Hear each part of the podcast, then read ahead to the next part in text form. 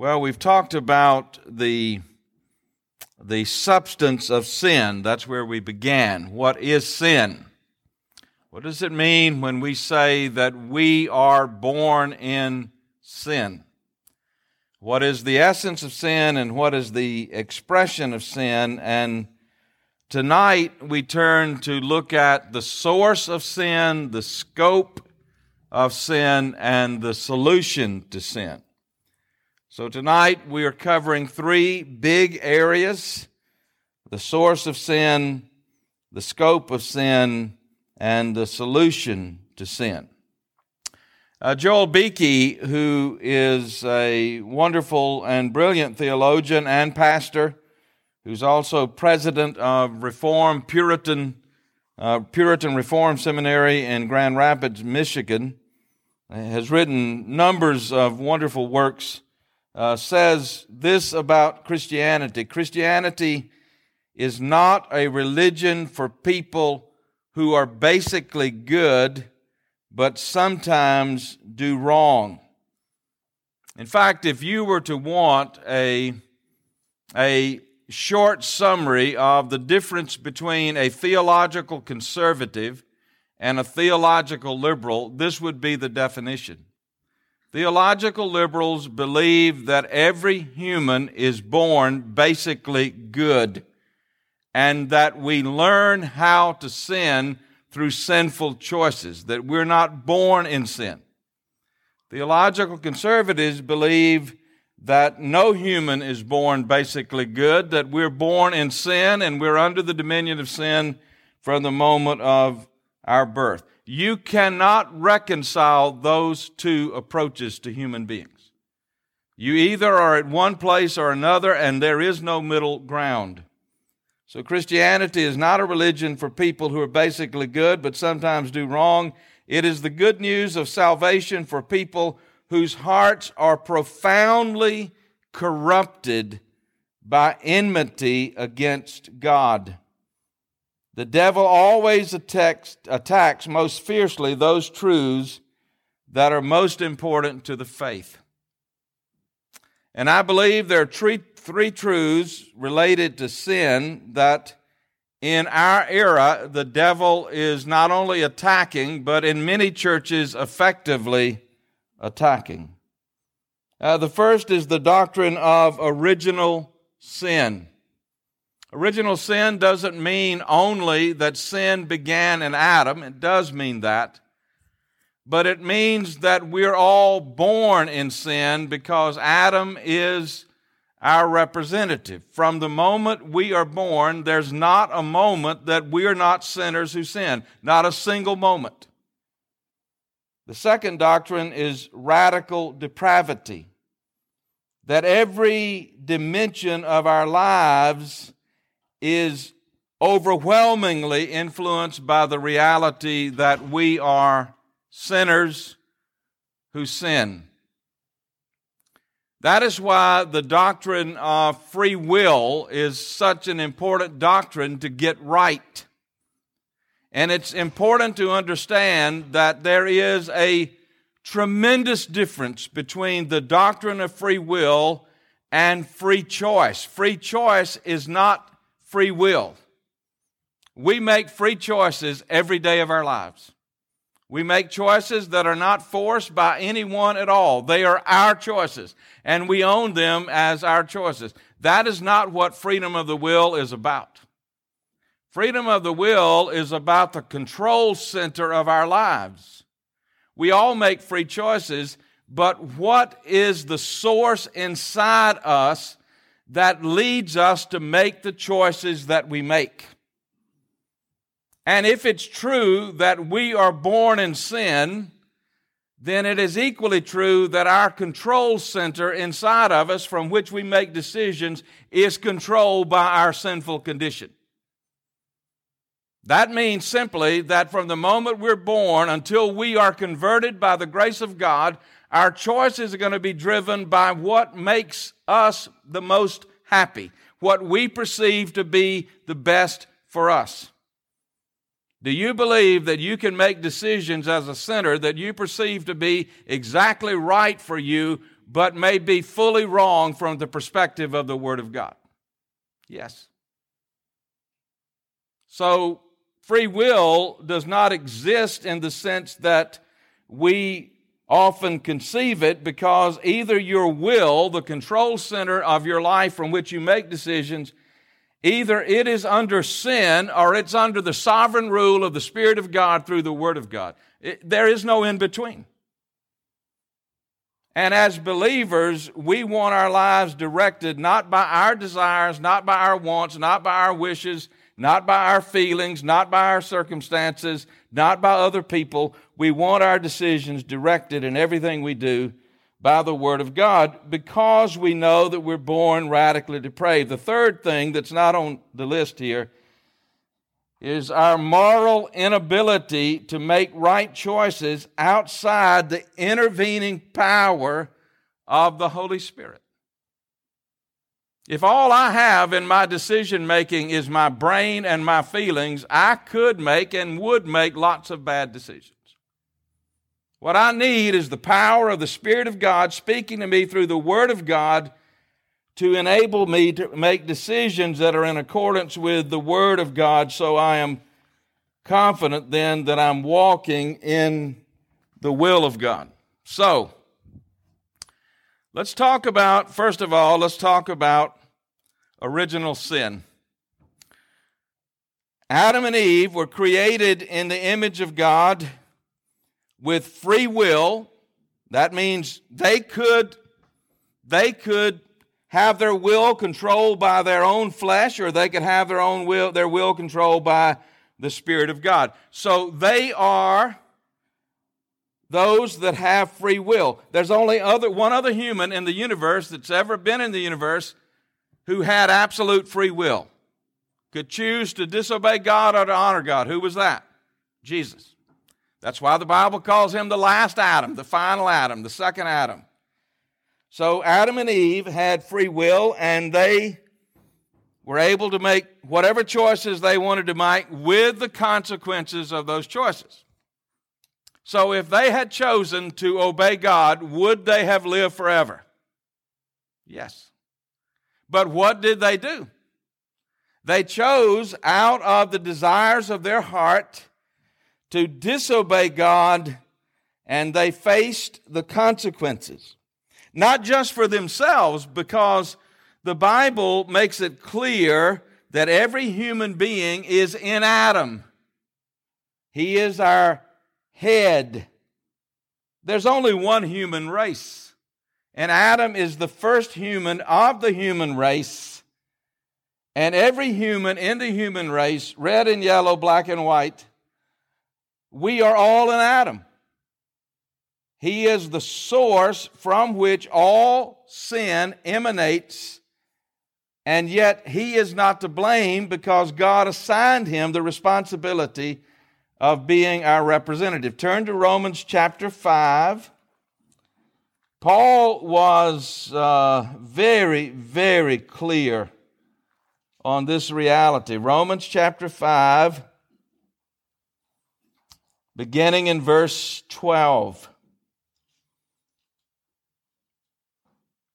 Therefore, just as sin came into the world through one man, that's Adam, and death through sin, and so death spread to whom? Everybody. Everybody. Everybody is in sin. We're born in sin because we're born in Adam. Now, the next word is very important. Therefore, just as sin came into the world through one man, and death through sin, and so death spread to all men What's, what's the translation of the next word in your Bible? Because. Now, in the original language, the phrase is a phrase that's rightly translated in whom. In whom. And what that phrase indicates is that we all sinned in Adam. When Adam sinned, we all sinned. So Paul wants to establish that. That we are sinners because we're in Adam. But then he expands it. Look at verse 13. For sin was indeed in the world before the law was given. But sin is not counted where there is no law. So, from Adam forward, we are sinners. Every human is a sinner, but the nature of being a sinner, you and I need to understand this because we're all in this mess together. The nature of being a sinner is that we try to hide the fact that we're sinners. We cover up our sins. It's endemic to every human being, Christian or non Christian, to try to cover up our sins, to hide our sins. That's endemic to us. We don't want to admit. Who wants to admit that we're sinners? It's easy to admit I made a mistake, I messed up, I did the thing that I shouldn't have done, I said the thing. But to say that word, I sinned against you. I violated this covenant relationship that I have with you. That's hard. So it's endemic to us as sinners in our nature that we do not want to admit that we're sinners. Now, isn't this true of us? This is hard to admit. It's easy to see somebody else's sin, isn't it? and to point it out. Not to them. Who do we point it out to? Whoever will listen to us. They, them, those people. We don't want to admit our sin, but we will see other sins and point them out. And here's the third thing that's endemic to every human I promise you, if you went out to Burke County Jail tonight and interviewed the inmates, in all the years I've visited jails, and I've visited lots of jails and lots of prisons, in all the years I've done that, I've yet to meet somebody who's guilty. I- am serious. Why? Because it's endemic to us as sinners to blame other people for our sin. I wouldn't be this way if, if, if, and the list is long. Now, what Paul wants us to see is that that is why God gave us the law. God gave us the law because we're sinners, and God is gracious and kind to us to give us the law, to give us His standard. That's what verse 13 is all about. Sin indeed was in the world before the law was given, but sin is not counted where there is no law because the law makes clear what sin really is. Verse 14, yet death reigned from Adam to Moses, because sin was in the world, and where there's sin, there's death. Even over those whose sinning was not like the transgression of Adam, who was a type. The word type here is a rich word that means representative. He is the one who represented every human, who was a type of the one who was to come not only does he represent humans, he is the first Adam who anticipates the second and final Adam, the Lord Jesus Christ. Now, built on that, Paul makes this argument beginning in verse 15. But the free gift, the free gift that God brings to us in Jesus Christ through the gospel by his grace, is not like the trespass. For if many died through one man's trespass, much more have the grace of God and the free gift by that grace of that one man, Jesus Christ, abounded for many. And the free gift is not like the result of that one man's sin, for the judgment following one trespass brought condemnation.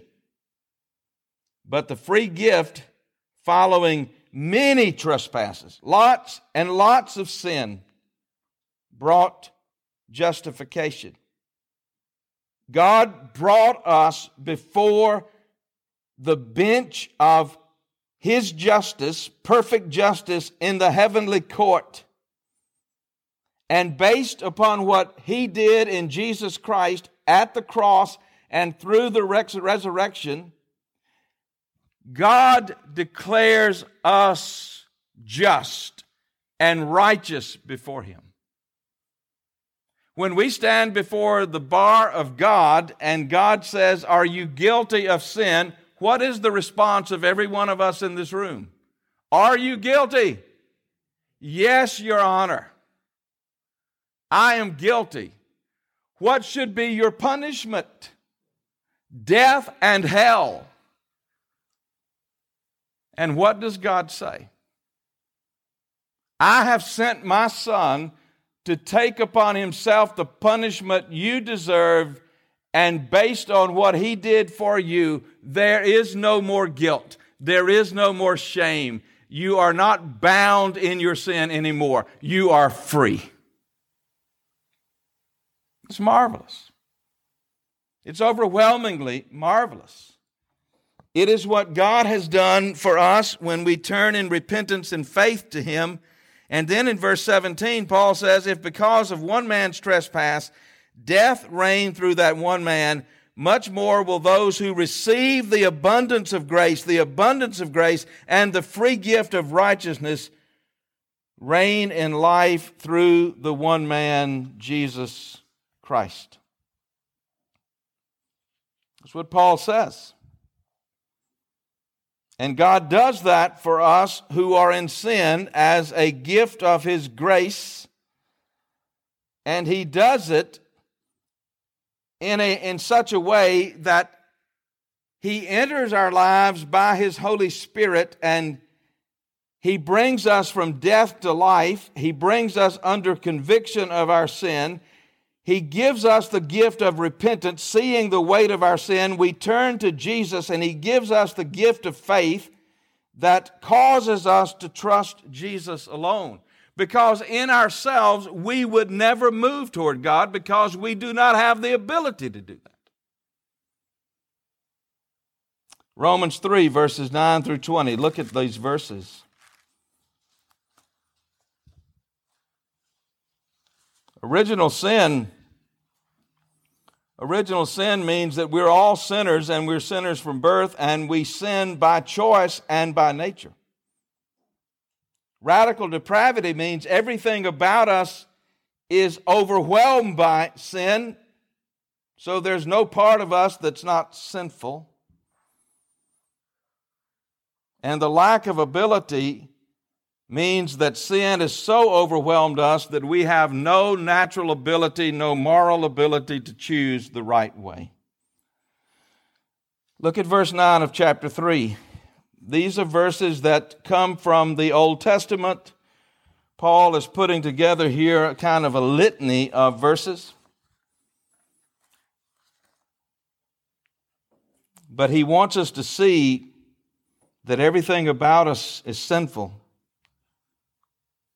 this is not fun reading, but listen to what he says. Verse 9 What then?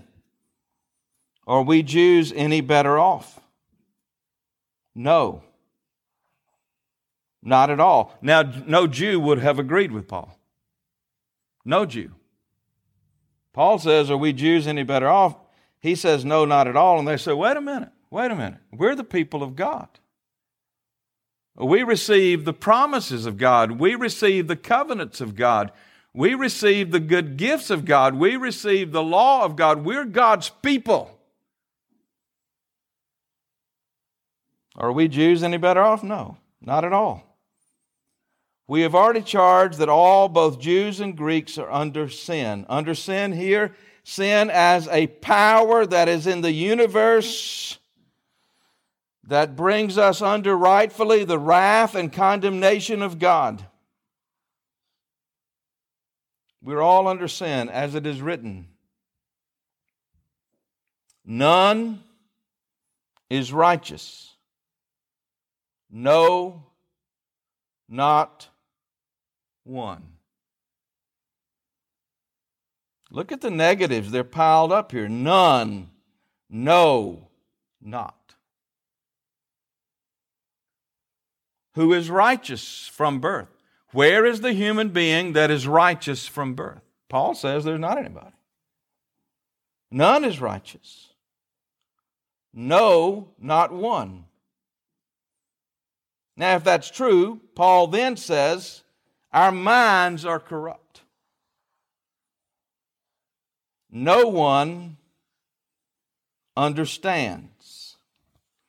So you're talking to an unbeliever, and the unbeliever says, I want you to know I believe in God. Now, what you can know is if they're unbelievers, their mind has no comprehension of who God is. None. Now, they're making a true statement, but the only God they can know is the God they conceive in their mind, and their mind is under the power of sin. Their will is perverted by sin. No one seeks for God. No one by nature from birth is seeking after God. We're seeking after a good life. We're seeking after good health. We're seeking after good circumstances. We're seeking after good conditions. We're seeking after what we desire to feel good about ourselves and others, but we're not seeking God. No one seeks God from birth. This is Paul. All have turned aside. Turned aside from what? From God, from the Word of God. Together they have become worthless. Sounds cruel, doesn't it? It doesn't it's not cruel if the only value we have is in relationship to God. Outside of God, there is no usefulness. No one does good, not even one. This is our condition. This is who we are as sinners who sin. And then Paul takes us from our lips to our feet, and he covers everything about us.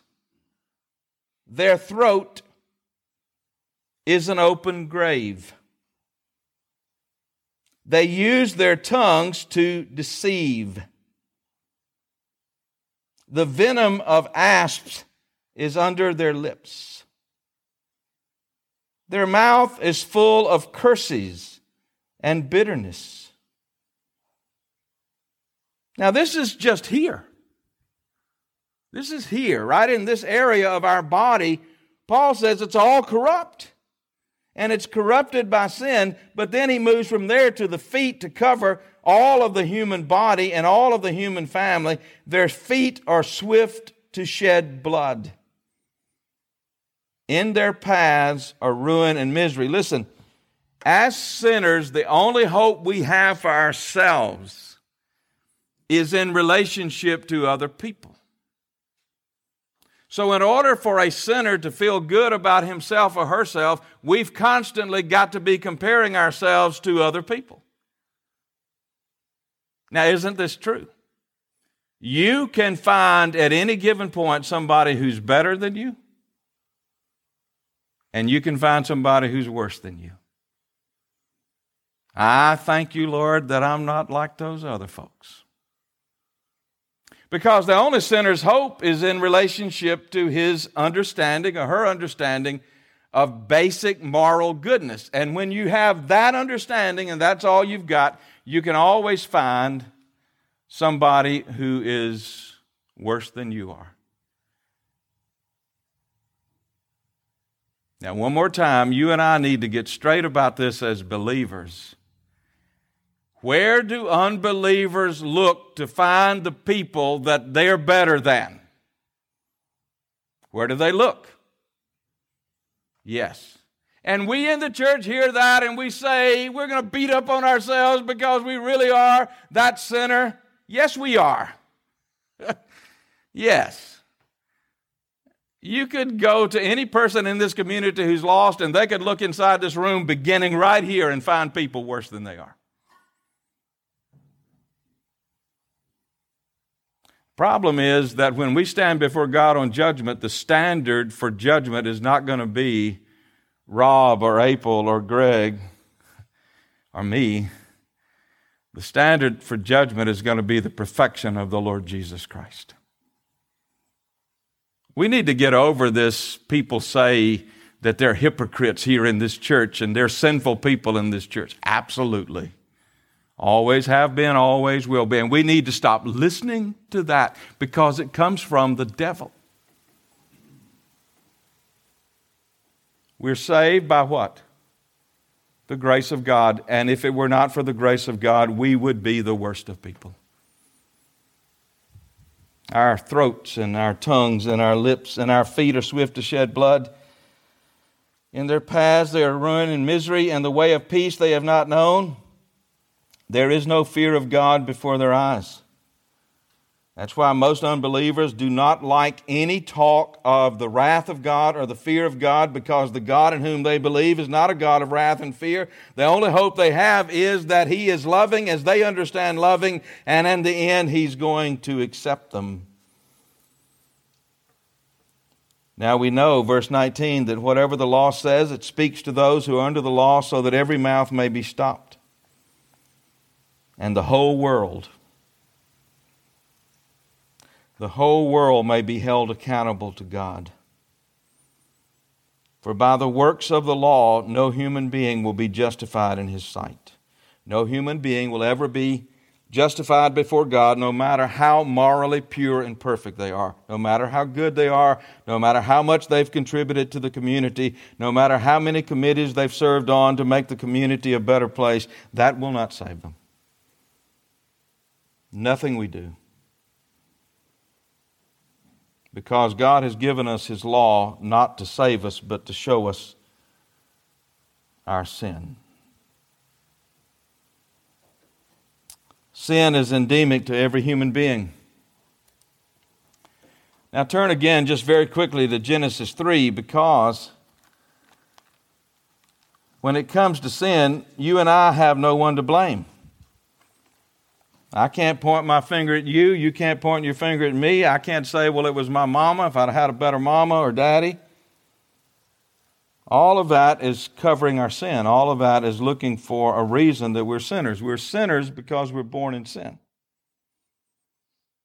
In Genesis 3, when Satan comes in the form of a serpent,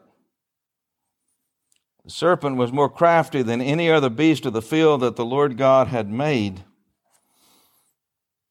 he said to the woman, Did God actually say, You shall not eat of any tree of the garden? Satan appeals to our sinfulness by birth and nature to get us to doubt the Word of God. Is the Word of God true? Can you and I doubt? I'm not going to answer this question, but I am going to raise it.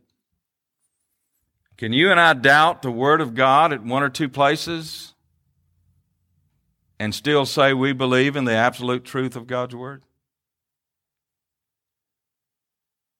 We need to think about that.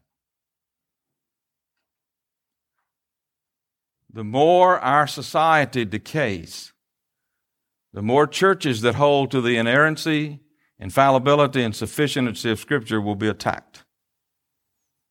And what we will be asked to do time and again is compromise our commitment to the absolute truth of God at certain very critical places in our culture. It's going to happen. It's already taking place. Is God's Word absolute truth? And then Satan wants us to deny the truth. Look at verses 3. But God said,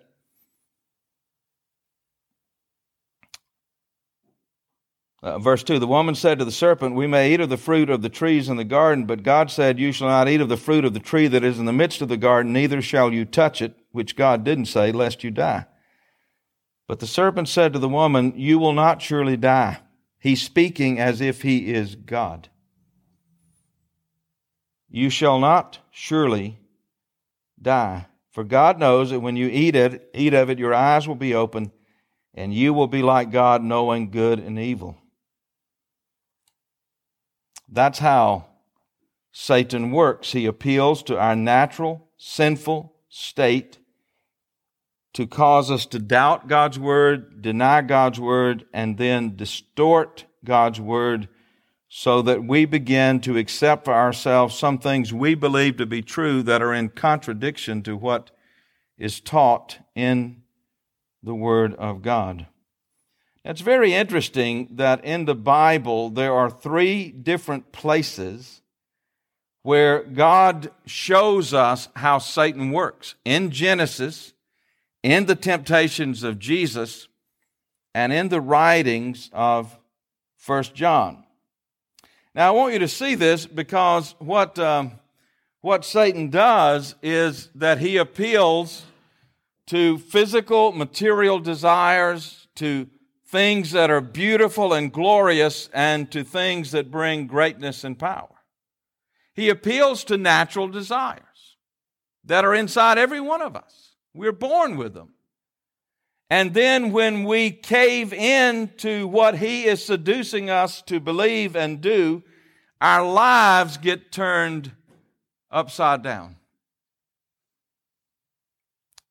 For example, look at, look at Genesis 3. When the man and the woman have sinned and they went and hid, and God came looking for them and intervened, he did not intervene without judgment. He brought judgment because sin always carries consequences.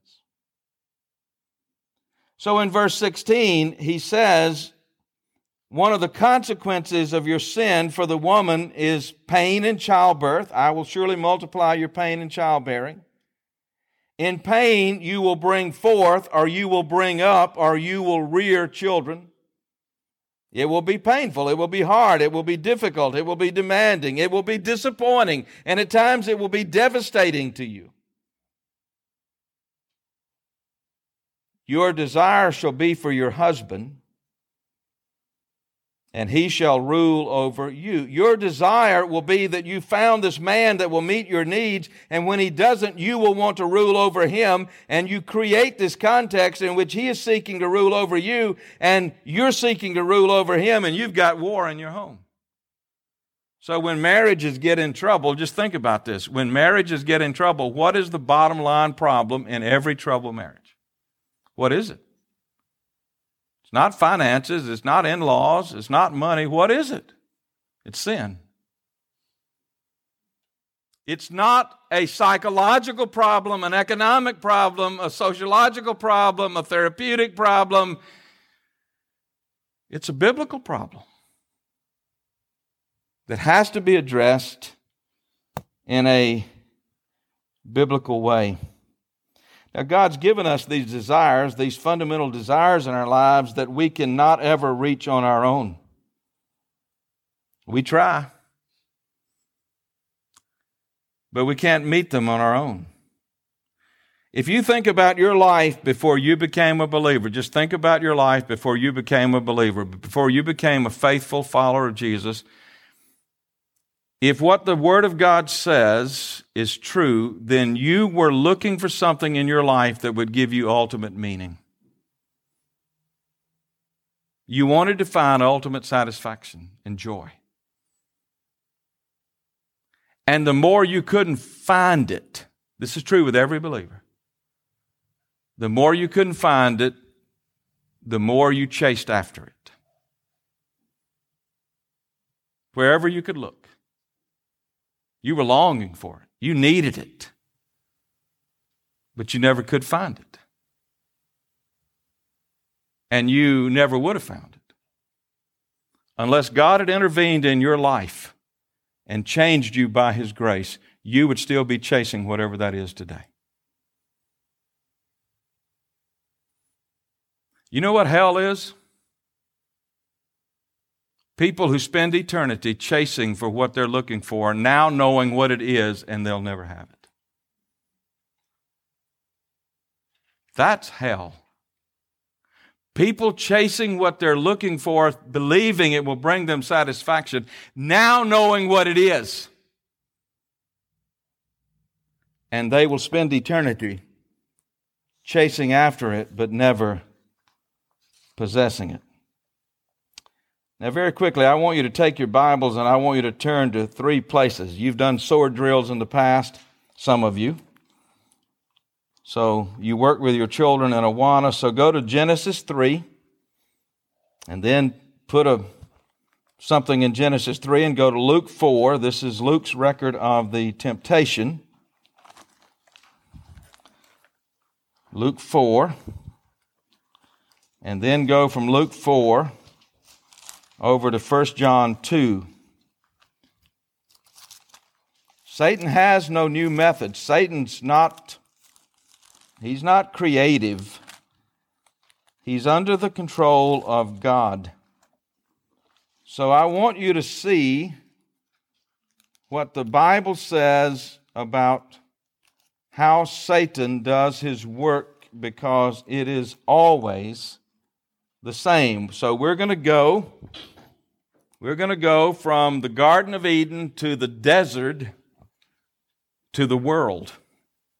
We're going to go from Genesis to Luke to 1 John.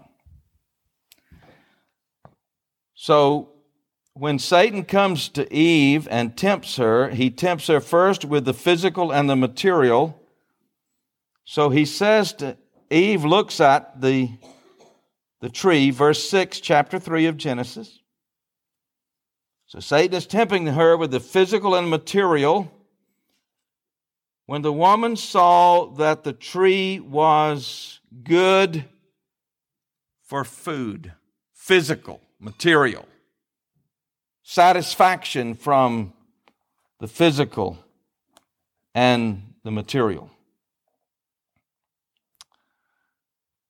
Nana watches Charles Stanley every Sunday morning when she's at our house. Last Sunday, Charles Stanley was preaching on the temptations. He's been in his teaching and preaching probably the best in terms of application. He does the best applications of anybody I know, how this Word of God applies to our lives. And he gave an acronym, and I, I thought at first that's kind of silly. And then I got to thinking about it. No, it's not. Here's the acronym H A L T. H A L T. It spells the word halt. And he said, Satan knows us well. He knows us well. And he knows when we are most subject to his temptations. Now, you th- I want you to think about this, and I want you to think about your life. H, when you're hungry. When you're hungry. Now, any of you get so hungry that you got to eat? I mean, really that hungry you got to eat? You get so hungry that if you don't get something to eat, whoever's around you is going to wish that you had eaten? H. When Jesus was in the wilderness, how long had he been there without food? You think he was hungry? If he was truly human, he was hungry. So when Satan said, Turn these stones into bread, do you think Jesus' first thought was, I can't do that, I don't have the power? Could he have done it? Absolutely. In 1 John chapter 2, Luke 4, the first temptation is turning stones into bread. 1 John chapter 2 verse 15 John says, "Do not love the world or the things in the world. If anyone loves the world, the love of the Father is not him, that, not in him. That's absolutely black and white. For all that is in the world, and the first thing he says is the desires of the flesh. Hunger, is a desire of the flesh. H, A, angry. You ever been just a little bit irritated? You didn't know what to do with your irritation, your anger? Maybe you're angry at your husband, your wife, maybe a friend, maybe a coworker. You don't know what to do with it. So you stuff it down. You don't pay attention to it. Does it go anywhere? No. Then you get angry the next day. And by the fifth day, if this is normal, and it's normal, unfortunately, what happens to that anger? When it comes out, how bad is it? How rational is it? Not at all. Who's won in your life at that moment? Satan. H A L, loneliness. You can get to the place where you're so lonely and you feel so bad about being lonely and you wish somebody would call you or reach out to you and nobody is and that that fuels anger it can fuel depression it can cause you to be like Elijah you know when Elijah ran from Jezebel and he hid in the cave God didn't come to Elijah and put his arm around him and say Elijah I understand, buddy. Elijah, God came to Elijah and said, Elijah, what are you doing here? What are you doing here? What did Elijah say? I'm all alone. I'm the only one, God, who loves you. Everybody else doesn't seem to care.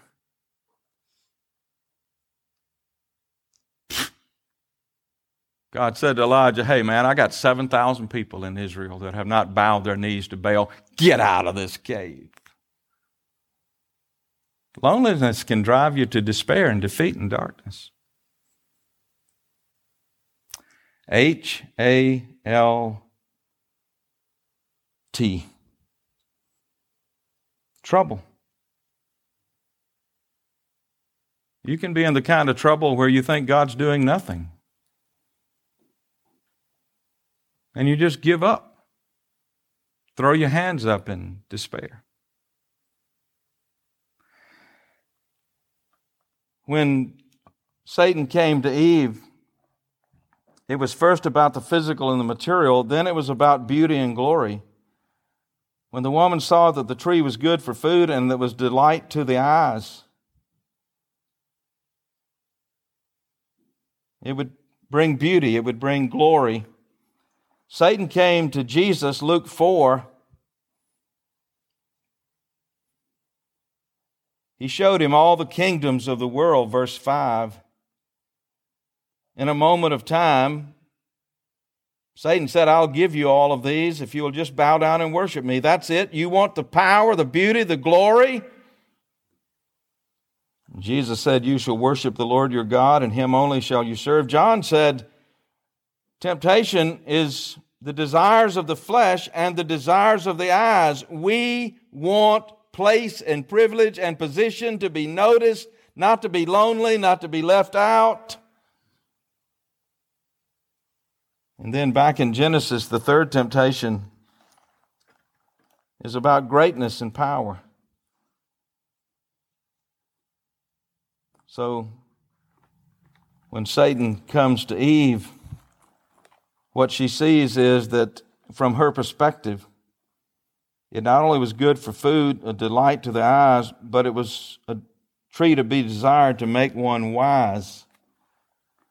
When Satan came to Jesus in the third temptation, he took him to the pinnacle of the temple and said to him, If you're the Son of God, throw yourself down from here. Show your power, show your greatness. Show how wonderful you really are. And then in John, John says temptation works this way it appeals to the desires of the flesh, the desires of the eyes, and the pride of life.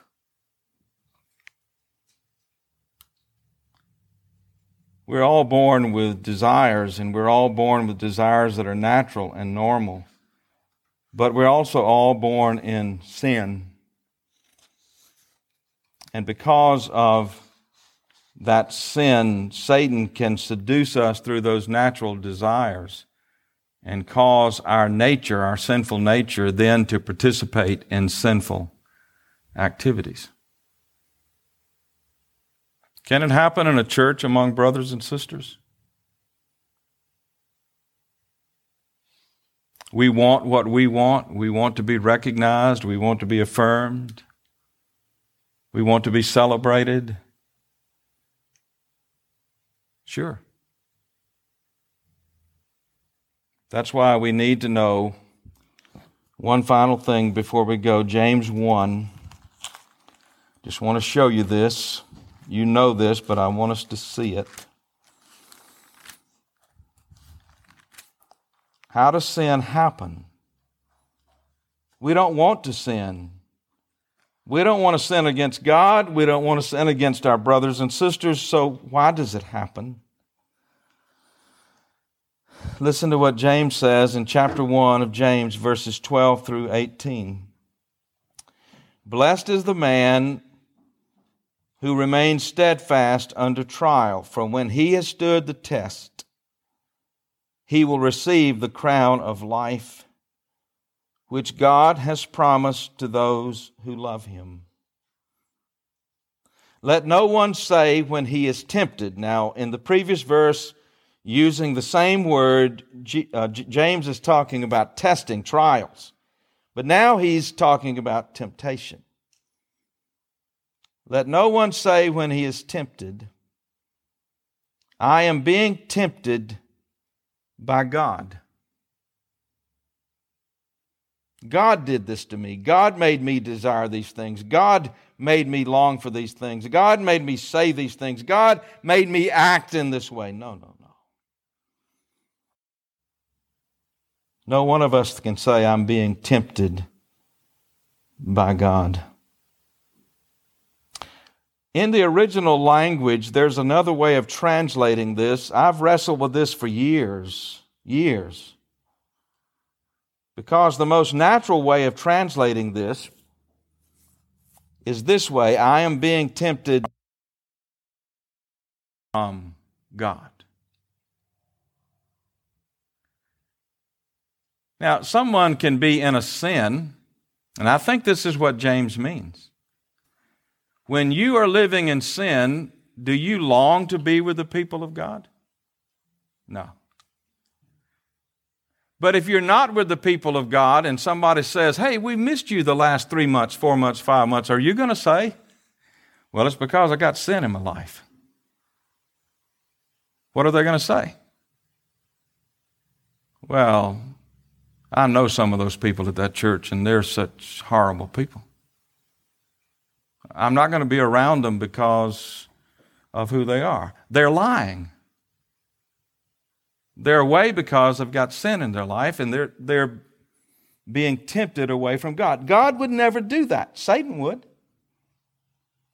I'm being tempted by God. I'm being tempted away from God. Either way, God doesn't do that. God cannot be tempted with evil, and He Himself tempts no one. So, how does it happen? Here's how it happens God would never, ever tempt us away from Him. So, this is how it happens. Verse 13. Uh, verse 14. But each person is tempted when he is lured and enticed by his own desire. Sin begins with Satan connecting with a natural desire, something that's a part of our nature. And he convinces us to nurture it, to nourish it, to think about it, to dream about it, to want it. Each person is tempted when he is lured like bait on the end of a fishing rod. That's the term. And enticed by his own desire. We keep paying attention to that desire, wanting that desire fulfilled.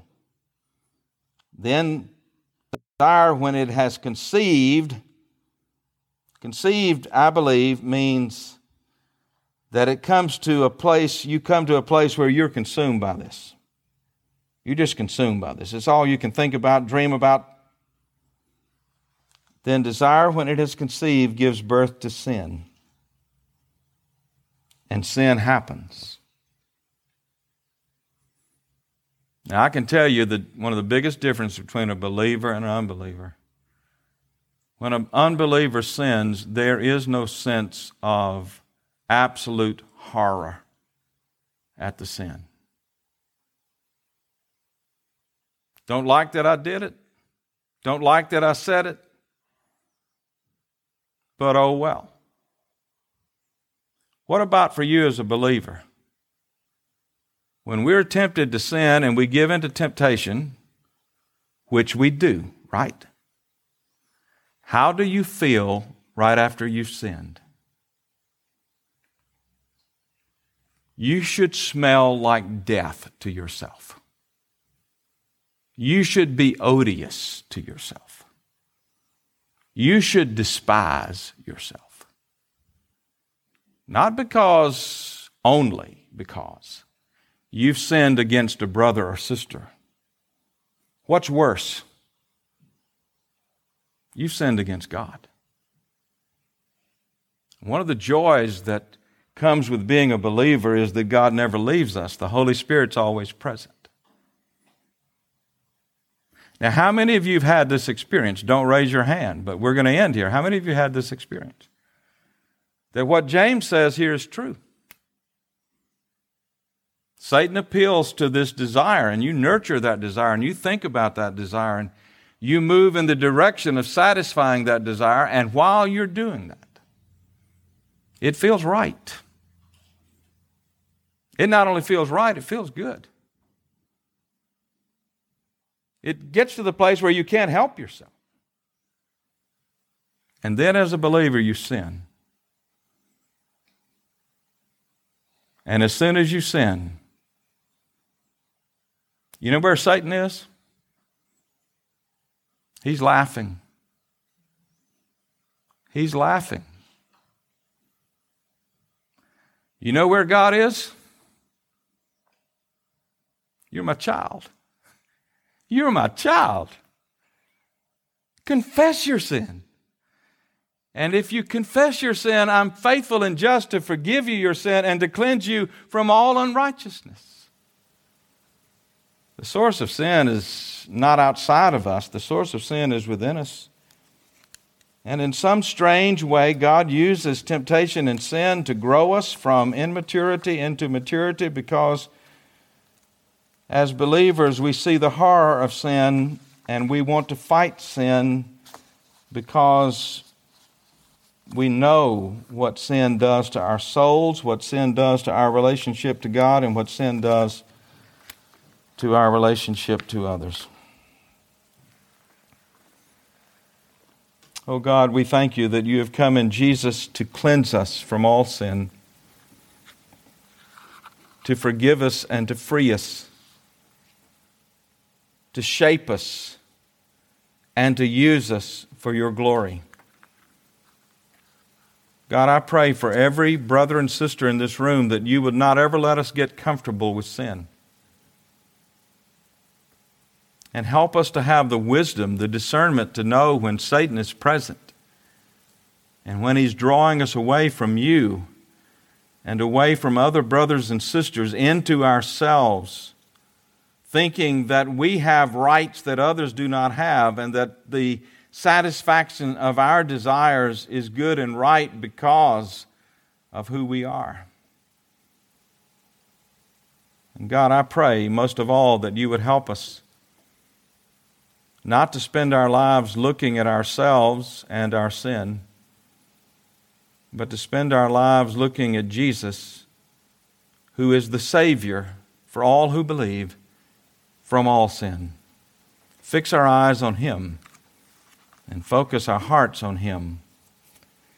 And grant that by the power of your Holy Spirit, our intention every morning, beginning in the morning, will be to love Him more fully and to follow Him more faithfully.